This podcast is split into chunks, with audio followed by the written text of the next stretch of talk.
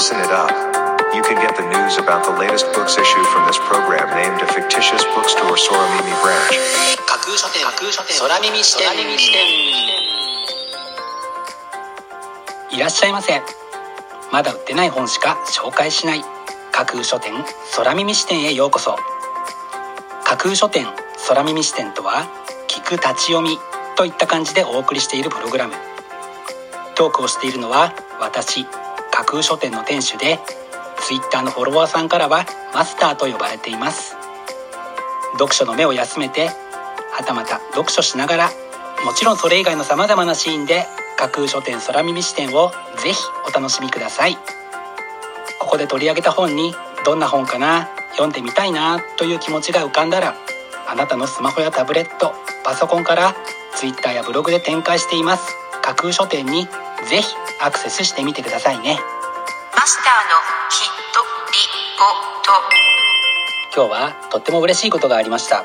4月4日のポッドキャストでご紹介しました。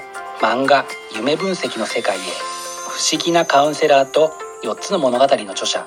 森田健一先生ご本人からポッドキャストの感想をいただくことができました。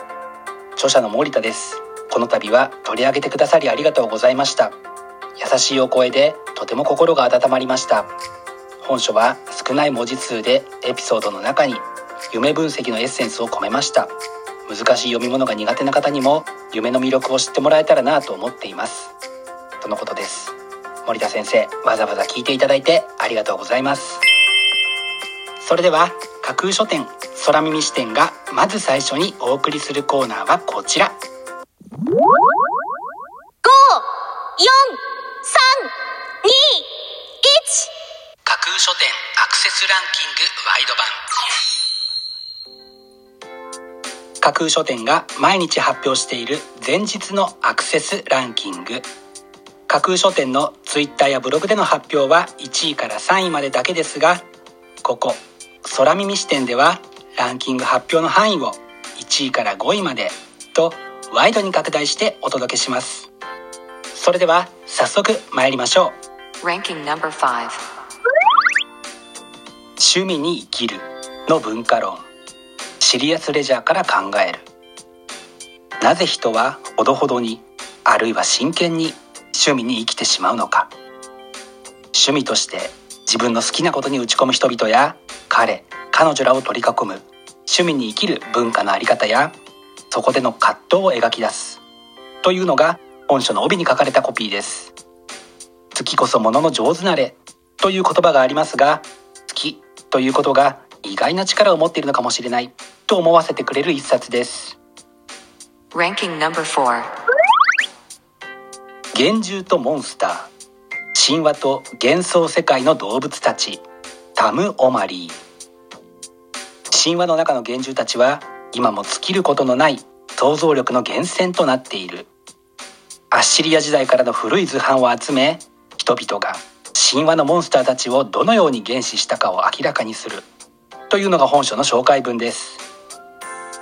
想像上の生き物は太古から人々をこんなにも魅了してきたのだ。と感心せずにはいられない一冊になりそうですね。Ranking number 3真相版トラウマの現実に向き合う。ジャッジメントを手放すということ。水島博子。トラウマ治療やその技法について知っていることと実際にトラウマの治療ができることは違う。トラウマに向き合う治療者の姿勢について誰もが納得できる豊かな提言に満ちている。というのが本書の紹介文です。得てしてトラウマを抱えて苦しむ方ばかりに目が行きがちですがその治療に臨む方もまた別の角度からトラウマと懸命に戦っていることが伝わってくるような一冊です。Ranking number 2明日へつなぐ美味しい東北。古今東北のチャレンジ。西村一郎。古今東北は震災復興と東北地方の経済活性化を理念に宮城生協と東北6県の生産者や食品加工会社が共同したブランドのこと。その取り組みをまとめたこちらのブックタイトルは間違いなく自然災害からの着実な復興と地域の活性化のためのエネルギーに満ちた一冊ですね。Ranking number 1. 文学ムック言葉とボリューム3昨年創刊した文学ムック言葉と。その第3弾のテーマは音楽。言葉と音楽にまつわる小説歌詞対談の3つの企画から展開されています。多彩な執筆陣が顔を揃えたこちらのブックタイトルが見事にランキング1位に輝きました。本日のランキング1位になりました文学ムック言葉とボリューム3は書士カンカン坊から4月17日発売です。では本日のランキングをもう一度おさらいしましょう。第5位。趣味に生きるの文化論。第4位幻獣とモンスター。第3位真相版トラウマの現実に向き合う。第2位明日へつなぐ美味しい東北。古今東北のチャレンジ。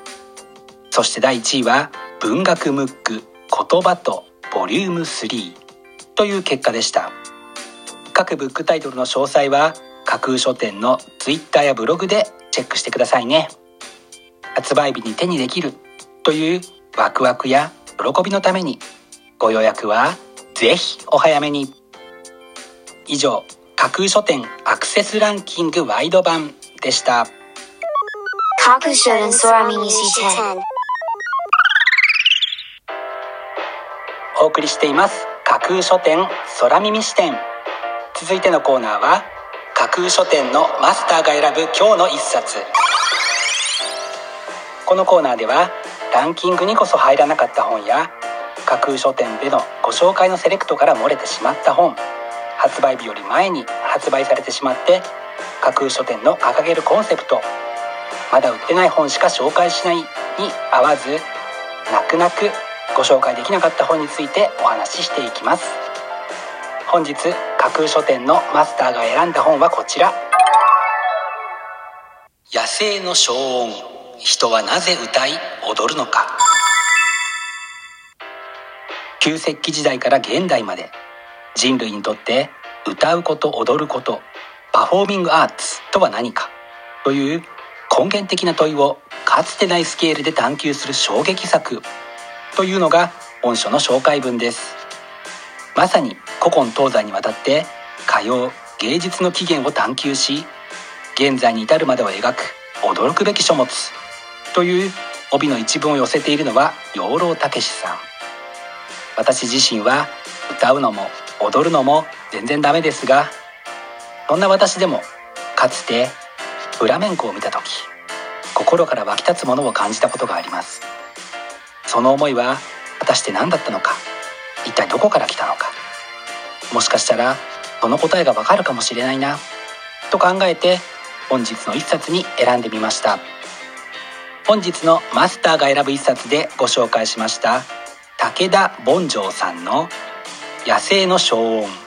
人はなぜ歌い踊るのか」は夜間飛行から。4月8日発売です。ぜひご一読ください。以上架空書店のマスターが選ぶ今日の一冊でした。架空書店空耳視点。お送りしています。架空書店空耳視点。最後を飾るコーナーは空耳視点限定で告知します。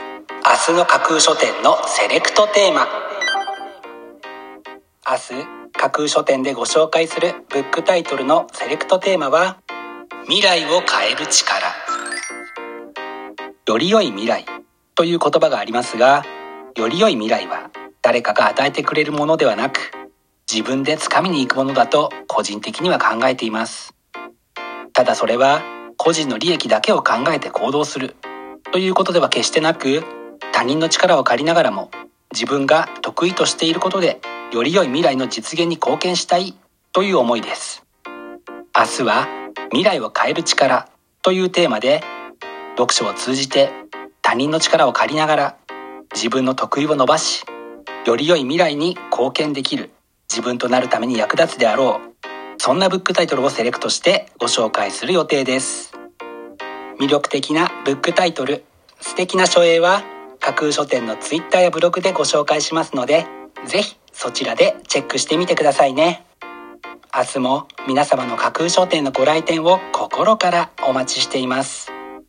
以上架空書店空耳視点だけでお先にこっそりと教える明日の架空書店のセレクトテーマでした。架空書店架空書店架空書店空耳視点。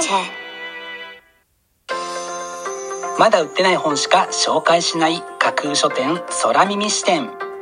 架空書店空耳視点では各ポッドキャストのサイトやツイッターであなたからの声をお待ちしています今度出版する本を紹介してほしいという著者ご自身出版社編集者の方はもちろん一緒にこんな企画がやりたい。なんならこの架空書店空耳視点に出演したいというのも大歓迎です。ぜひよろしくお願いします。架空書店空耳視点最後まで聞いていただいてありがとうございます。楽しい読書の時間をお過ごしください。本日はここまでです。またお耳にかかります。ごきげんよう。